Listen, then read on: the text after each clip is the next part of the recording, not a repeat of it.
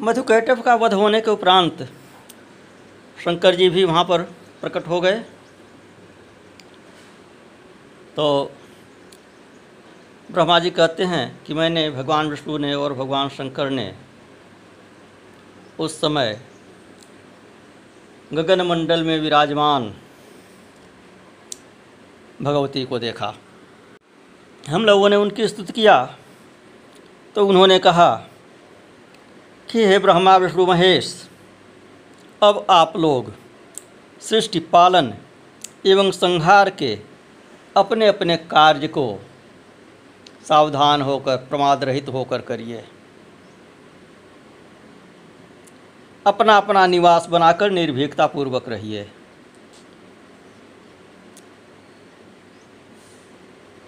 इन दो महादैत्यों का संहार हो चुका है।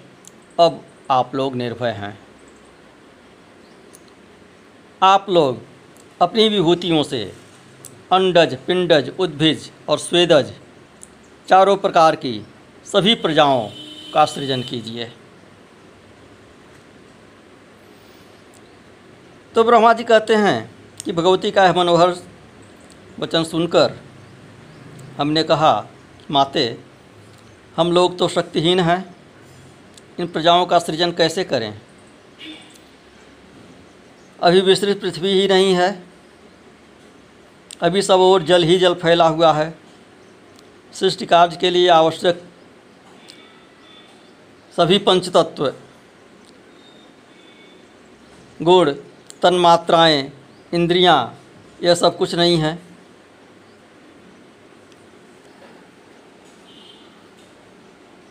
तो भगवती मुस्कराई और उसी समय वहाँ पर आकाश मंडल में एक रमणीक विमान उपस्थित हो गया। भगवती ने कहा कि आप लोग निर्भीक होकर इस विमान में बैठिए।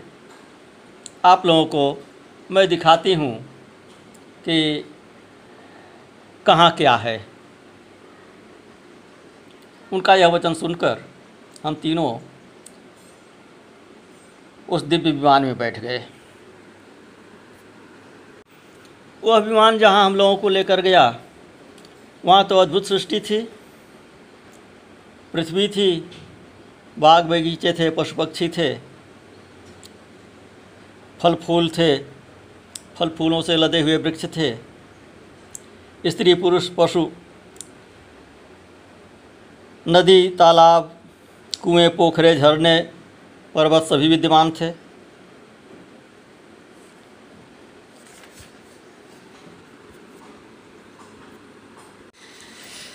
तदुपरांत वह विमान हम लोगों को लेकर ब्रह्मलोक में पहुँच गया।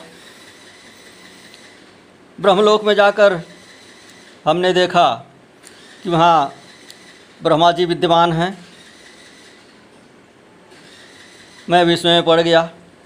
भगवान शंकर और विष्णु भी विस्मय में पड़ गए। यह दूसरा ब्रह्मा कौन है?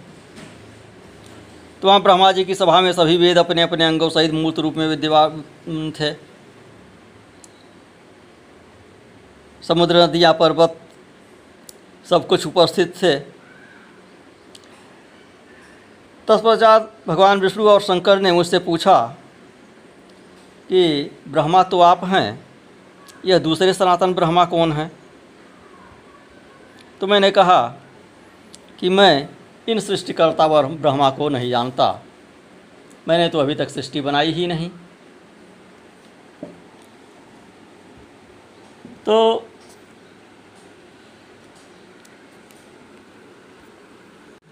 थोड़ी देर में विमान वहाँ से और आगे बढ़ा तो कैलाश शिखर पर पहुँच गया।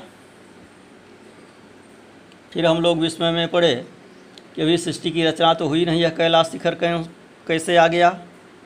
यह कौन सा कैलाश है? उस कैलाश पर वृषभ पर आरूढ़ पंचमुख दस भुजाओं वाले और धारण किए हुए भगवान शंकर अपने दिव्य रूप में विराजमान थे। व्याघ्रचर्म पहने हुए थे गजचर्म ओढ़े हुए थे। गणेश तथा सदानंद कार्तिकेय उनके अंगरक्षक के रूप में वहाँ विद्यमान थे। नंदी आदि सभी, शंकर जी के गढ़, सब वहाँ पर विद्यमान थे, सभी मातृकाएँ विद्यमान थी। तो उस कैलाश पर रमणीक नगर को देखकर भगवान विष्णु भी विस्मय पड़ गए, शंकर जी भी और हम भी विस्मय पड़ गए।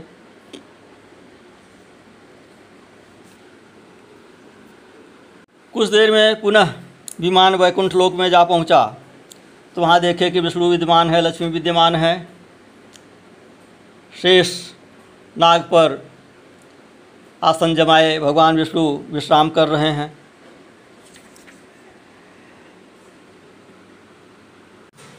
तो इस प्रकार अनेकानेक ब्रह्मांड हम लोगों ने देखे, अनेकानेक ब्रह्मा देखे, अनेकानेक विष्णु देखे, अनेकानेक शंकर देखे। यह सब दिखाते हुए विमान और आगे बढ़ा और भगवती के धाम में गया। अमृत के समुद्र में मणिद्वीप भगवती का वास स्थल वहाँ पर पहुँच गया। विमान, वहाँ हम लोग देख रहे हैं कि शिव जी आसन बने हुए हैं। शिव जी पलंग के रूप में हैं, उन पर भगवती विराजमान हैं। अर्थात शिव जी के आकार का एक मनोहर तथा अत्यंत अद्भुत पलंग देखा, जो रत्नमालाओं से जड़ा हुआ था और नाना प्रकार के रत्नों से विभूषित था। द्विरेफारि द्विरेफातिरणत्कौ कारैरञ्चितः परमाद्भुतः, तस्मिन् द्वीपे शिवाकारः पर्यङ्कः सुमनोहरः। रत्ना लिखचितो अत्यर्थं नानारत्नविराजितः, दृष्टोऽस्माभिर्विमानस्थैर्दूरतः परिमण्डितः। उस पलंग पर अनेक प्रकार के रंगों वाली आकर्षक चादरें बिछी थीं। उस भव्य पलंग पर एक दिव्यांगना बैठी हुई थी। आचार्य शंकर भगवतपाद भी इसकी पुष्टि करते हैं सौंदर्य लहरी में।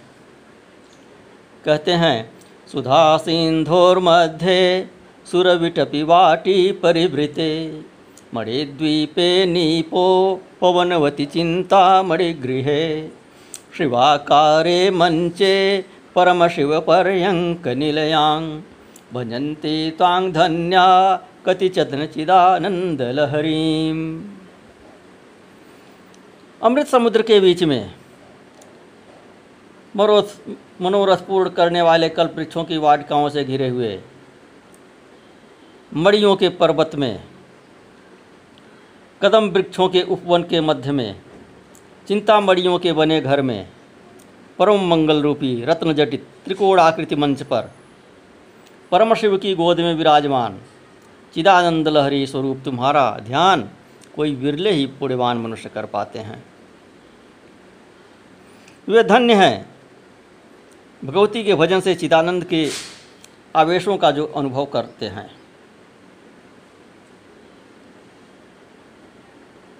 जिन पर भगवती की ऐसी कृपा होती है, वे वास्तव में धन्य हैं।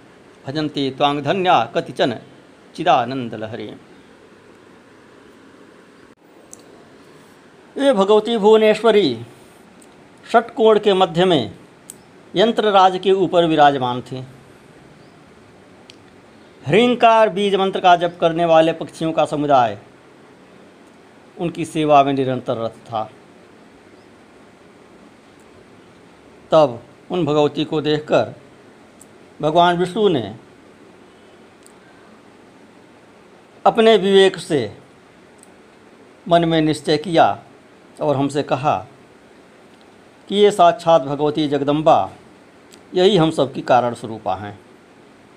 यही महाविद्या हैं, यही महामाया हैं, यही पूर्णा हैं, यही शाश्वता हैं, यही प्रकृति रूपा हैं।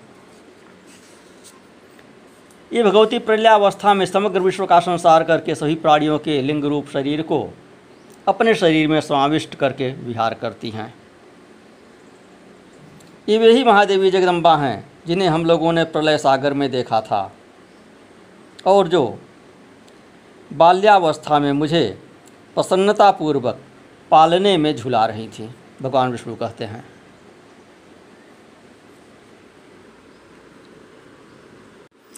वे कहते हैं, उस समय मैं एक सुस्थिर तथा दृढ़ वटपत्र रूपी पलंग पर सोया हुआ था और अपने पैर का अंगूठा अपने मुखारबिंद में डालकर चूस रहा था। अत्यंत कोमल अंगों वाला मैं उस समय अनेक बाल सुलभ चेष्टाएँ करता हुआ उसी वटपत्र के दोने में पड़े पड़े खेल रहा था। तो उस समय गाती हुई यही भगवती बाल भाव में स्थित मुझे झूला झूलाती थी। इन्हें देखकर मुझे यह सुनिश्चित ज्ञान हो गया है कि यही वे भगवती हैं, वे ही यहाँ पर विराजमान हैं। और निश्चित रूप से भगवती ही मेरी जननी हैं।